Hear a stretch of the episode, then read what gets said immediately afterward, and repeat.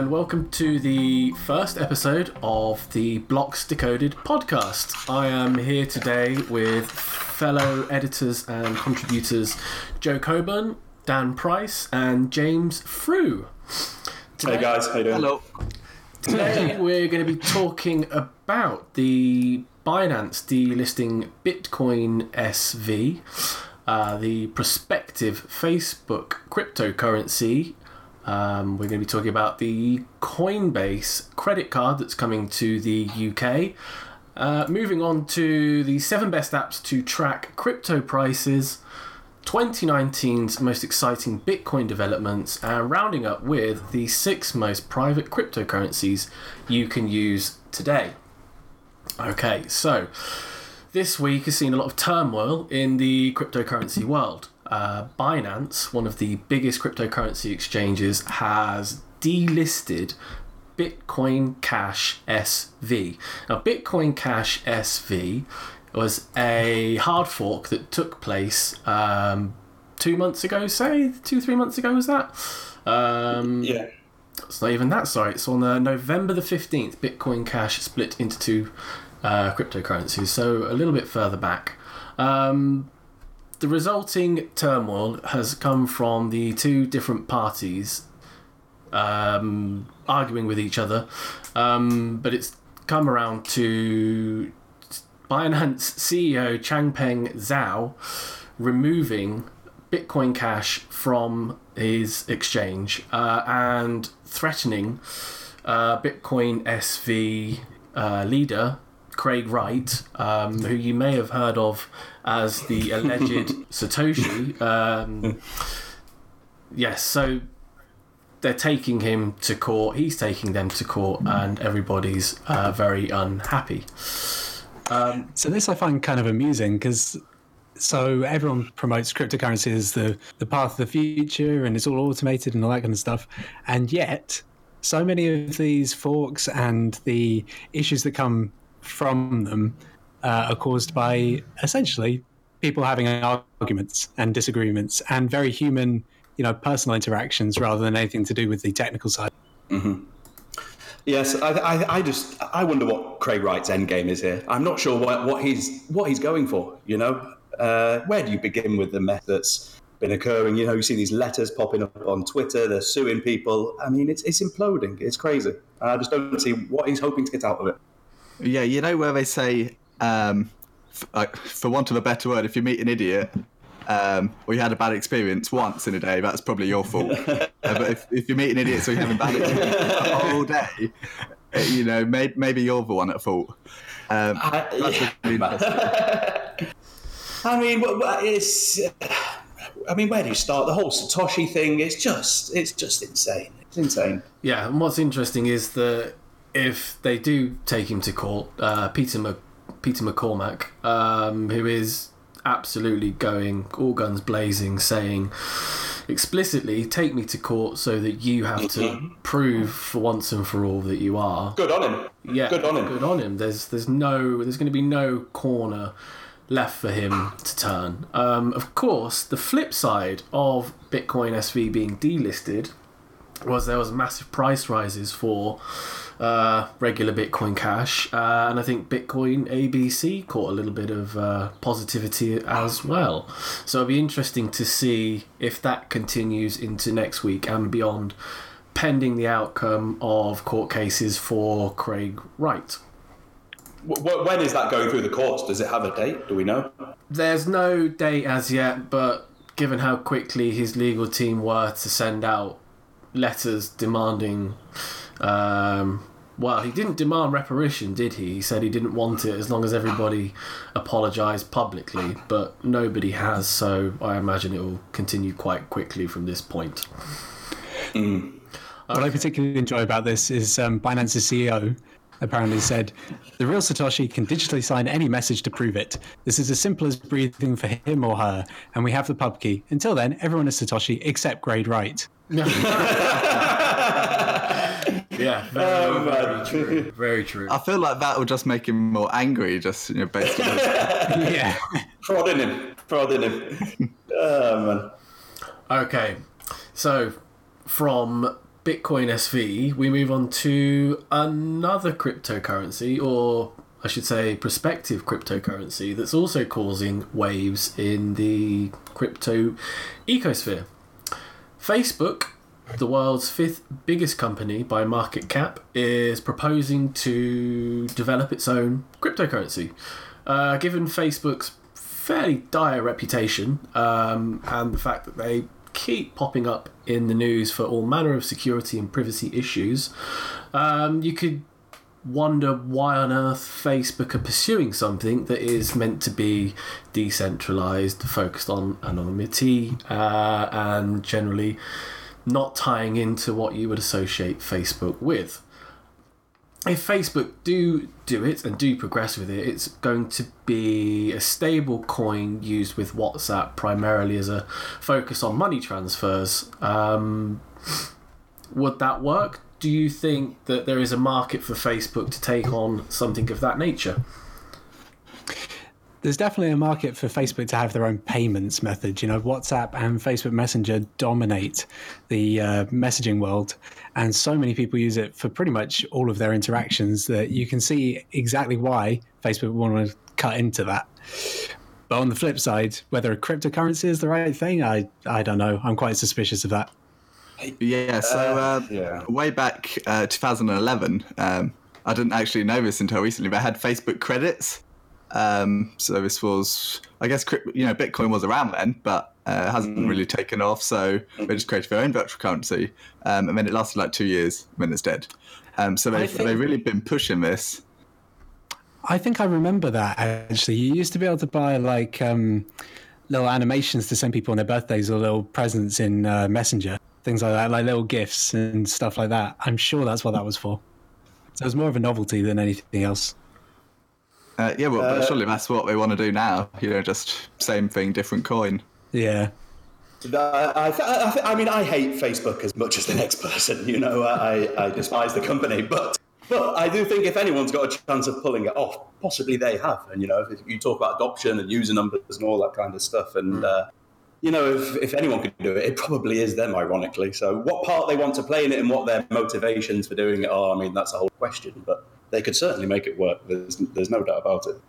It's the raised awareness of cryptocurrencies overall if they can entice I don't know how many WhatsApp users there are, but it must be hundreds upon hundreds of millions. Uh, and if that's It's about one and a half billion at the moment. one and a half billion, Yeah, I mean, look at that. Look at that. lot, yeah. So if that's Even if you just you get a small percentage of that.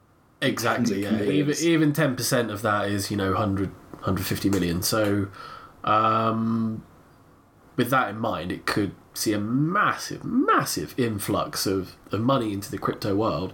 However, if Facebook just portion all of that off to themselves, it might not Yeah. have quite the effect uh, that people think it will.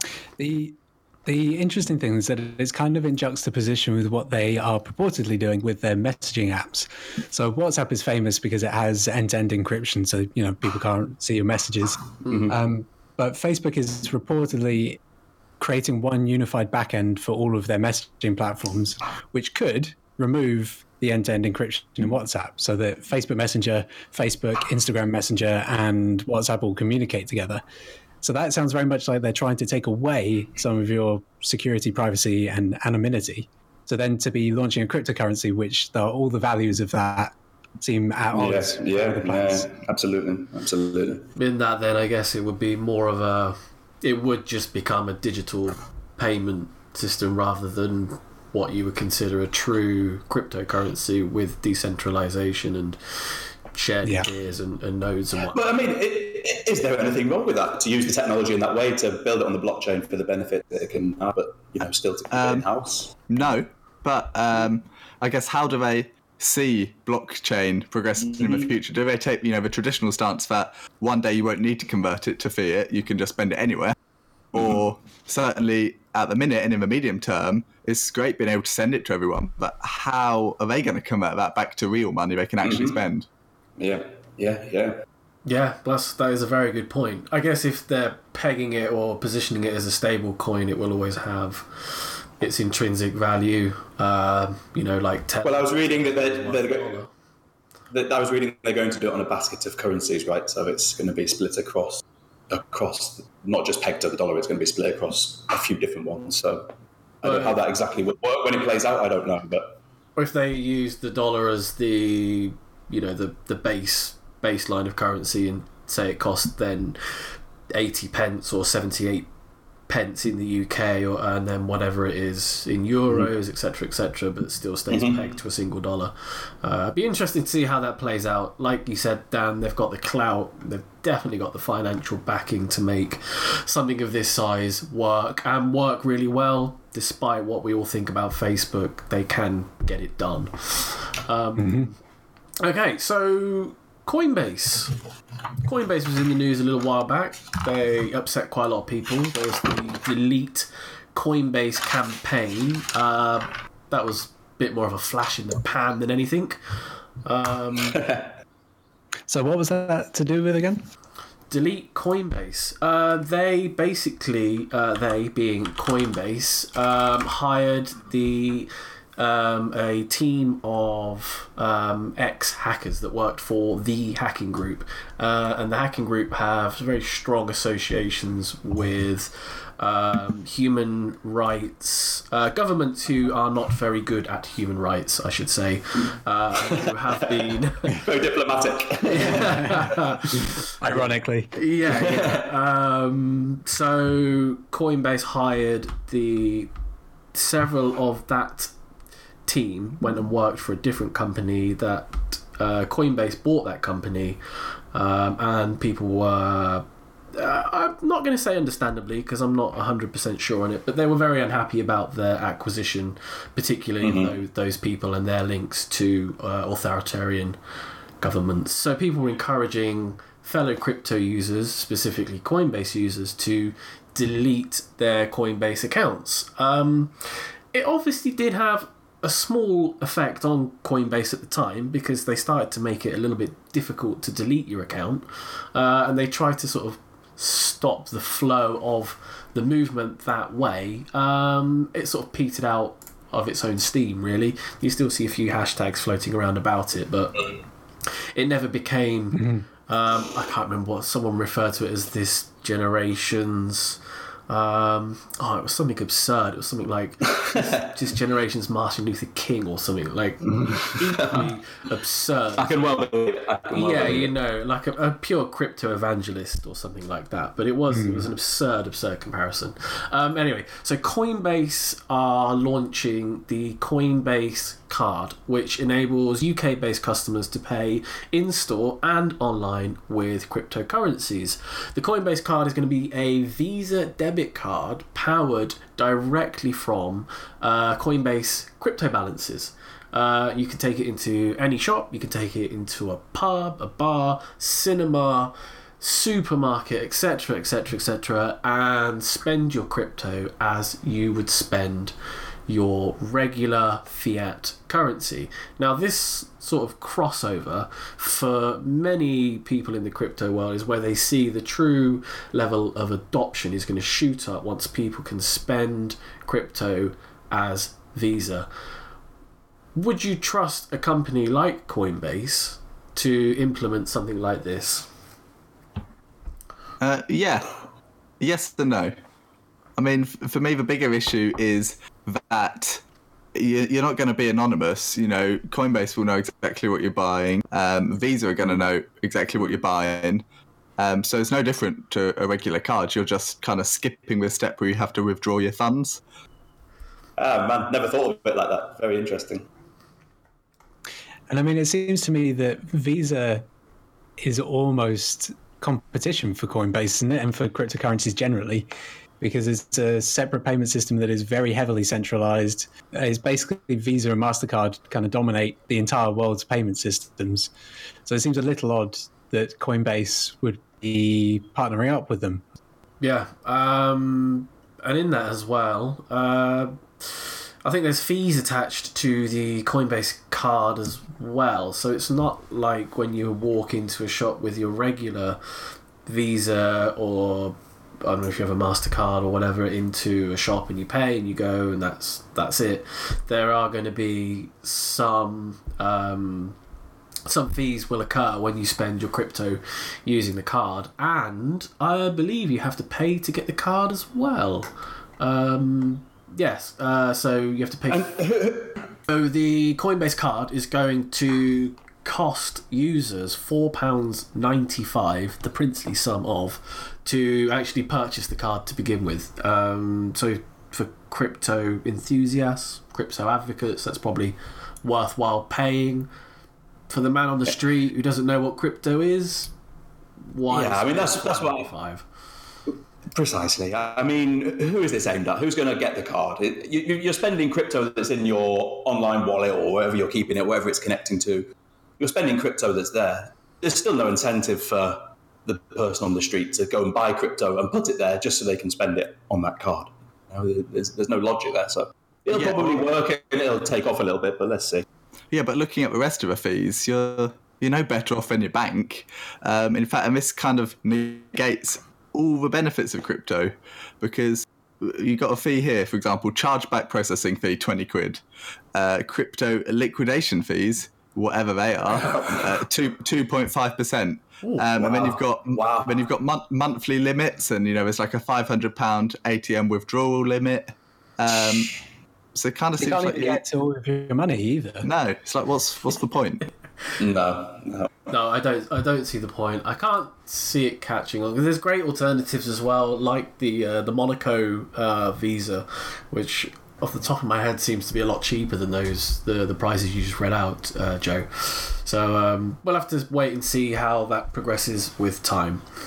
Uh, okay. Um, we're going to move on now to discussing the seven best apps to track crypto prices. Uh, this is an article that you can actually go to the Blocks Decoded website. It's the website that we write for. Um, and you can read this article uh, as well as the the two other articles we're going to talk about that are coming up. Um, and this article, seven best apps to track prices, um, it was written by Dan. So I'm going to hand over to Dan. Thank you very much. Um, yeah, so I took a run through of the seven, the seven best apps to track your track, track your crypto prices on Android and iOS. And uh, well, I don't know what what do you guys think? What what do you use first of all? Um, I don't actually use a mobile app. Ah, okay. Uh, I, I used to. Um, what was for one? Let's see if you've. Yeah, Blockfolio was, was one I used to use. Um, and I've tried Delta. Um, but I find certainly when the prices are going crazy, um, you're just looking at your phone every 20 seconds. yeah, yeah. So sure. I just remove them. Okay, well let's move on then, Gavin. Back to you. So what we've learned here is that Dan writes pointless articles. No need to, no need to read for you. right? Uh, uh, no, so I mean, I use Blockfolio. I use Blockfolio. But uh, they, they they all do different things, right? So some of them can sync automatically with your wallet. Some of them you have to put in your transactions manually, and you know some of them some of them don't offer that functionality at all. So there's not really a correct answer as to which is the best one. It really depends what what you want to get out from the app yourself, you know, and how you want to use it. So, uh, and, and of course, some of them will offer, you know, a couple of thousand coins. I mean, who wants to check the price of two thousand coins on their mobile? You know, it's it's not something you want to do. So, um, yeah, and of course, I should say, I should mention as well, of course, though. Uh, which is not, not the greatest follow through into this, but we have launched our own uh, price tracking app, which uh, uh, you can download. You can download now on Android and iOS. It covers you know the top fifty crypt- cryptos or so, and you know set watch lists, all that cool stuff's on there. So uh, definitely check that out. So that's called Coinwave, isn't it? Yeah, that's right. Yes. Yeah. That's absolutely right. So, Blocks Decoded have actually launched our first cryptocurrency app. It is called Coinwave. Uh, you can grab that on Android and iOS. It's completely free. You can track uh, 50 or so of the top cryptocurrencies by market cap. Uh, and links for that will be available in the show notes. Uh, so make sure to give them a read. Uh, it's our first app, uh, and there will be more apps coming from the Blocks Decoded team. Moving on, 2019's most exciting Bitcoin developments. Every year, there are developments in Bitcoin. It's not all hard forks. It's not all arguments, as we alluded to at the start of the show, although there is a fair bit of that. Uh, but Joe has covered the most exciting Bitcoin developments that are coming up this year. Yeah, so 2019 looks really interesting for Bitcoin, and there's a lot of stuff going on, all kind of related around, you know, faster payments and more security. So we've got the Lightning Network is possibly the most well known. Um, but the stuff we're going to run through is it's, it's all very related, and there's a lot of potential for it all to work together to improve Bitcoin. The first of which is Schnorr signatures, if I'm pronouncing that correctly, um, named after Claus Peter. So this is kind of an improvement to the way Bitcoin works um, on the on kind of the underpinning technological level um, of how it runs with its public and private keys. So it's a pretty important part and the the basic premise is that Bitcoin's blockchain is growing. We all know that the ledger gets bigger and bigger, and as we have more transactions, it, it's just going to get even bigger. So, in a couple of years, if it takes off, who knows how big it will be? Currently, about 160 gigabytes. Uh, so each each transaction you do, it has to get signed. Yeah. So you guys know this. You have your your private key, uh, mm-hmm. and you generate your your signature, and then everything else can use your public key to check that you actually have the permission to send this money. Mm-hmm. Um, but then what Schnorr signatures suggests is rather than signing every part of it, you will just authorize the transaction as a whole. Uh, so for basic transactions, this may not actually yield much improvement, but when you get into multi-signature transactions or the more complex um, smart contracts, this is where the size reductions can really benefit because rather than signing Dan as he signs a transaction, Gavin as he signs a transaction, and I could have 500 other people have to sign it, mm. um, and then all those calculations, um, we just sort of sign it together. This is a very simplified overview. So we just have one signature for everything, no matter how many people are taking part, compared to, you know, one signature for every person and every little piece of it. Okay. Well, that's really interesting. I can see how uh, with uh, smart contracts, that's going to really lighten the load, uh, especially like you said for the ever-growing size of the, the Bitcoin blockchain. Uh, I know Bitcoin isn't used for the same amount of smart contracts as kind of Ethereum or EOS or whatever, but uh, with the growing size and the processing times being what they are, anything that helps improve that time has got to be a positive thing, right? Uh, yeah. So um, the biggest benefit is it could see you know twenty five percent reduction uh, in transaction size. God damn, which that's, is that's loads. That's yeah. yeah. Um, and obviously this won't be for every transaction, but you know the, the more the merrier, right? If we do loads of stuff like this, we'd would see massive improvements. Mm. So, um, moving on to Taproot, and this is again, it's got some complex cryptography and maths powering it, which we're um, we're just gonna skip over it. if, you want to look into it, it's um, it's to do with Bitcoin's pay to script hash, so the smart contracts, um, and this is kind of a precursor to Taproot is MAST or Merkleized Abstract Syntax trees, which again we're we're not going to dive into the really complex computer science. Oh, go, go on, please. uh, well, you can go read our article if you want to read a little bit more. You know, you can, you can go read the, the, the white papers below these. Um, but basically, pay to script and MAST are there to keep owners honest. So these are part of these are part of the smart contracts, and so the idea being that in the future, you can do this now, but in the future, this may become more popular and that you can have a wallet which has special conditions on it, like a smart contract. Um, so the most popular one of this could be multi-signature wallet. So no one person can spend funds. You need two or three or four, however many people you specify. But you don't just have to do multi-signature wallets. You can do any kind of smart contract restriction you like. So you could say, if you're daft enough, when you send money, you can only send it in multiples of five. you can you can really do anything you like. So, um, just, just can I just ask a question here? Just, to roll this back, how close are these two coming online? I mean, what's the process from this point to this being part of Bitcoin? Well, so anything like this, you know, it's going to have to go through, um, in an ideal world, a soft fork. It's unlikely to be a hard fork. Um, the Lightning Network is gaining popularity every day. But with Schnorr signatures, maybe we could see something perhaps the end of the year. Okay. Um, probably more likely next year, Okay. possibly the, the year after to you know really take off. So they're not like right around the corner, but they are close, and they are being tested and being used. So back to Taproot with our multi-signature wallet or whatever conditions we want. The way that's worked out is if I have a condition in my smart contract, the only way to say, hey, I've met this condition, I want to spend the money, is I have to reveal, or rather the software has to reveal all of the conditions in my smart contract.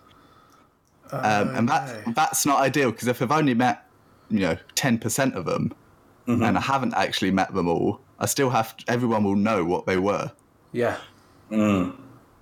So that's not great. And so the whole idea of Taproot and Mast is that you only have to reveal the part you've met rather than the whole contract. Yeah.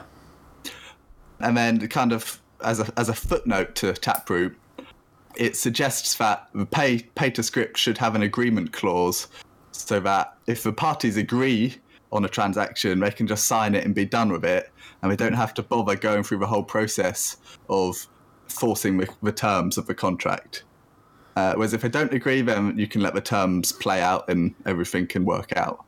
Um, so it's a little bit a bit more security. You don't have to reveal everything, and also potentially, if you agree, a little bit of a a bit of a speed improvement because it won't have to do those extra calculations.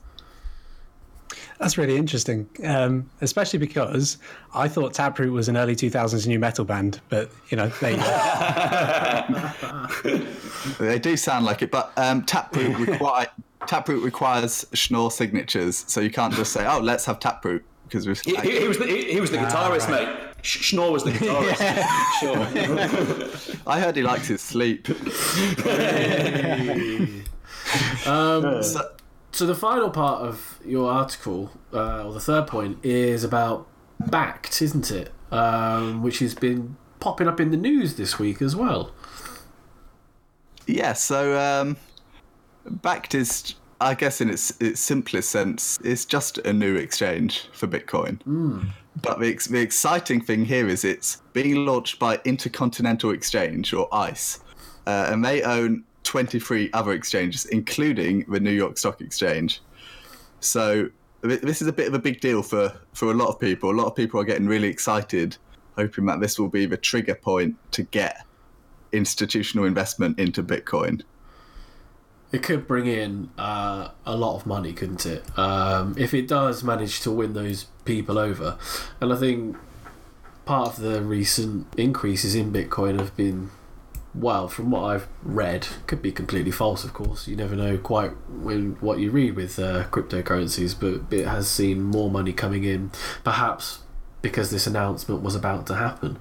Uh, and Bakkt has some very strong links, like you said, to other exchanges, um, and they're also they've also announced a partnership with a Starbucks this week as well. So you'll be able to start spending Bitcoin uh, in Starbucks directly. So They, they, they've been touting this for a long time, though, haven't they? I mean, it's been delayed God knows how many times now. I saw the other day it's pushed back to the end of this year, I think, is it, until it's going to be fully online. So I was going to say that I, I looked at Bakkt uh, a couple of months ago, back in December, for an article on the site, and uh, it's the same story now, three months later, four months later, as it was then. Seems like nothing's really. yeah, exactly. done, so- Nothing's really moved on. They c- keep pushing it and people get excited about it. But the biggest problem is regulation. We're an American Yeah. company. They want to trade Bitcoin futures contracts. So that makes them, you know, they have to get Commodities Futures Trading Commission to agree yeah. and give them permission to do so. And they're dragging their heels on it. So they're at the mercy of the American government, really. and Which is exactly what we all hope for from Bitcoin, so that's great. Uh, the interesting side of that as well, I think, is that the introduction of more futures contracts to Bitcoin, and the last time uh, the CBOE introduced their futures contracts, we all know what happened. Uh, the Bitcoin price collapsed. Obviously, not directly to do with that, but there was a lot of money riding on the price collapsing. So the introduction of yet more futures contracts is um, a worrying, potentially worrying prospect for crypto investors and enthusiasts. Uh, I should note as well that anything you hear here is not financial advice, and you must complete your own research just to get the way. Definitely, definitely not financial advice. No. cannot, make, cannot make that more clear. What's quite interesting about Bakkt, though, is that so in the run up that you were just talking about at the end of 2017, loads of big institutional companies said, Oh, yeah, we're going to get involved, we're going to do this and that, and loads of blockchain stuff. And then as soon as the price dropped, they all just kind of went, ah, nah, I'm not going to do that anymore. We're going to all bail on it. Yeah. So the, the, idea that Bakkt has continued, even if they're dragging their heels a bit, it's slow. They're still saying they're going to do it, even you know a year and a half later, well, which I think yeah. is quite cool. Yeah, very true. Yeah, so they clearly think they can make a lot of money off their traditional investor clients. Mm. Realistically, I don't think they care about Bitcoin or um, about no. you know me and you. they, just know they can uh, make a lot of money, and their clients will be able to uh, further manipulate the market. That's yeah. It's like, it's, it's like a slightly more sophisticated version of uh, Craig Wright. yeah. yeah. Uh, watch out, you're being caught too, Dan.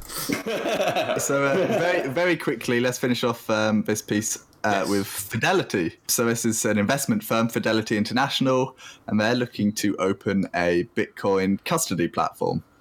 Uh, so, they, they may have other cryptos in the future, but Bitcoin's what they're focusing on right now.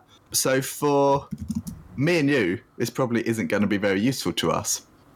Um, but basically many big projects similar to Bakkt have failed in the United States because they want to be a bank for Bitcoin, but they, they can't secure the funds. So they, so they may have loads of money, but they can't put down a suitable deposit or security to keep the bank happy.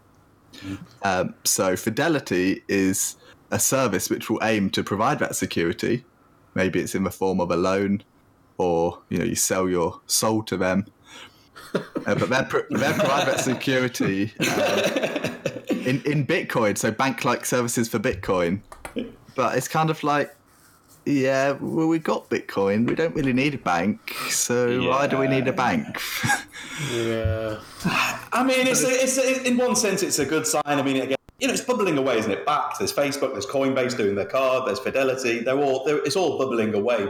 But as you say, it's all just a slightly reinterpreted version of what was already happening and what's been going on for the last few decades, you know, in regular banking. So, yeah. Yeah, but I guess if people want to see one day, you know, as we discussed earlier, you won't have to convert to fiat. You can just spend, get paid in Bitcoin, spend it anywhere. Um, I guess this is kind of a stepping stone, isn't it? Mm-hmm. We're gonna be, mm-hmm. we're gonna need to have some sort of hybrid and stuff, which doesn't look very interesting before mm-hmm. we can actually switch entirely. But once the hybrid's in place, we're, we're stuck with it, aren't we? We're never going to switch after that. Perhaps. perhaps, yeah, perhaps. You never know.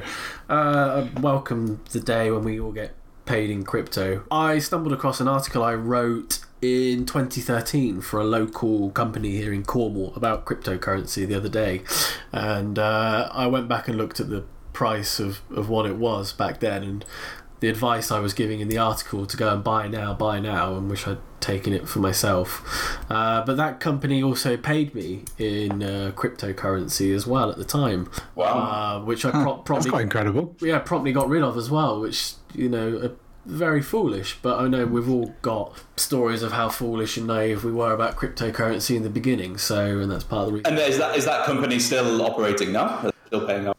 They are not still operating. They were an odd combination of two other market research companies that operate in Cornwall, and it was like an experimental thing they were doing, and it, just, it didn't work out. So that was a shame.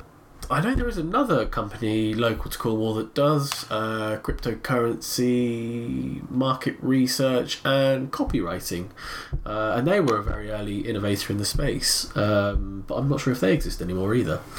Um, anyway, speculation. We will uh, move on to the six most private cryptocurrencies that you can use today. Uh, this is an article I wrote. Like all of the articles, you can go to the show notes. You can read all these articles on the Blocks Decoded website. So, cryptocurrencies are meant to be private and anonymous. They're not all created equally, though.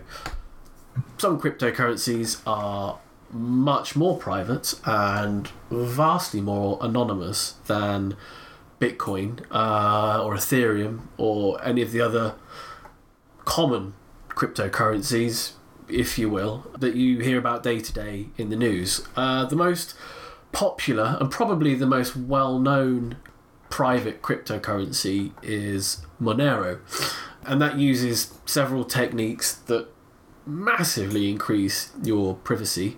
For instance, they use a different algorithm. So they use the CryptoNight proof of work algorithm. As well as that, they use ring signatures. Um, and they use confidential transactions to make sure that nobody viewing the Monero blockchain can view or discern where you send your tokens, how much is in a single address or or otherwise. They can't track your payments, they can't find out who you've sent it to, why you've sent it, or where that person you sent it to withdraws it to. Monero's caught quite a lot of flack because of this. Obviously, being a, an extremely private cryptocurrency, it's led to some uh, more nefarious uses. Uh, we're not going to delve into that, but it's used widely on the darknet, uh, darknet markets, uh, and it was used extensively as a payment method for ransomware attacks. Um, but that has since died down, but that's mainly since the price collapse of the rest of the cryptocurrency market, making ransomware and cryptojacking attacks less profitable. There are other more private cryptocurrencies. Verge is one, um, XVG, and that routes payments and your connections through the Tor network. So all of your communications, payments, signatures, and so on are are routed through Tor. They bounce through different nodes. They are fully encrypted. Uh, it makes it extremely difficult for anyone to track, read, realize what you're doing, what you're sending, uh, where you're sending cryptocurrency. With with all these coins, do you think it's worrisome that there's so many that are potentially going after the market? I mean, can they all really compete against each other and survive alongside each other? I think that with the amount of cryptocurrencies there are in general, thousand, thousand five hundred, maybe more. Mm-hmm. You know, more. I think yeah, more. Tens of ICOs, IEOs, STOs every every week. Having a series of cryptocurrencies that offer much better privacy, even if they are directly competing with one another, is only a good thing for crypto consumers, uh, regardless of what you think of what those people might be using that cryptocurrency, private cryptocurrency for. Um, mm-hmm. It very much ties in directly to the core ideals of cryptocurrency. Yes, yeah, absolutely does. Yes, anonymous currency. So yeah. Just just to quickly ask you about Verge. So I've not heard of it before. So am I right in thinking that really the main selling point of Verge is that because it goes through Tor, you don't get the IP tracking. Other than that, it's a real, relatively similar cryptocurrency to others. You just don't have that kind of traceability to which computer did it. Yeah, that is a, a large a large part of it. The IP addresses of all users are fully obscured from everybody else. The Core QT wallet, which you well Verge suggests you use, uh, has uh, full Tor integration. So again, enhancing your privacy with the Tor uh, Tor encryption. Mm-hmm. another option is Zcash. Uh, and Zcash uses uh, what's known as zero knowledge proofs to protect your privacy. Uh, this is also known as the ZK Snark protocol. I hope I've said that right. I'm sure someone can correct me if I didn't, but that stands for zero knowledge, succinct, non interactive argument of knowledge. And I really hope I've got that right as well. Um, zero knowledge proofs are a cryptographic technique that allows two users to transact without ever revealing their true identity or address. So, if you had a, a smart contract or, or similar, you could send to each other without ever realizing who you're sending to, how it's sending. You don't have to reveal your address uh, or anything like that. Similar to some of the other private cryptocurrencies, there's no tracking on the ledger. Okay, so there's Komodo, which has its own decentralized exchange. Uh, it's actually built upon Zcash, which we were just talking about, um, and they are using. Uh, they're providing a new DApp platform, decentralized applications. Uh, so that's going to keep growing. Um, after that, you've got PivX or PivX, Private Instant Verified Transactions, uh, and that is another private cryptocurrency built upon the ZK Snarks protocol, like Zcash and Komodo. Uh, that's a good one because you can actually stake PivX to earn more PivX. Um, and we'll put a article in the show notes describing exactly how you can do that. There's a short tutorial you can follow on the Blocks Decoded website. Uh, last but not least, Bitcoin Private, which is like Bitcoin but way more private. Uh, and that does help it appeal to more people. It's got Bitcoin in the name, it's a direct fork, or rather, it's a kind of a unique situation, uh, which was a fork merge. The Bitcoin blockchain forked and then remerged with Z Classic. Uh, Z Classic was a fork of Zcash, which we've mentioned a few times now, and they merged together to create Bitcoin Private. So there's a lot of private cryptocurrencies out there that you can check out if you feel that Bitcoin, uh, Ethereum, and the other common cryptocurrencies aren't living up to your expectations of privacy. Okay, so that brings the very first uh, Blocks Decoded podcast to an end. Thank you very much for sticking with us, and it's goodbye from me. It's goodbye from me. See you, folks. And goodbye.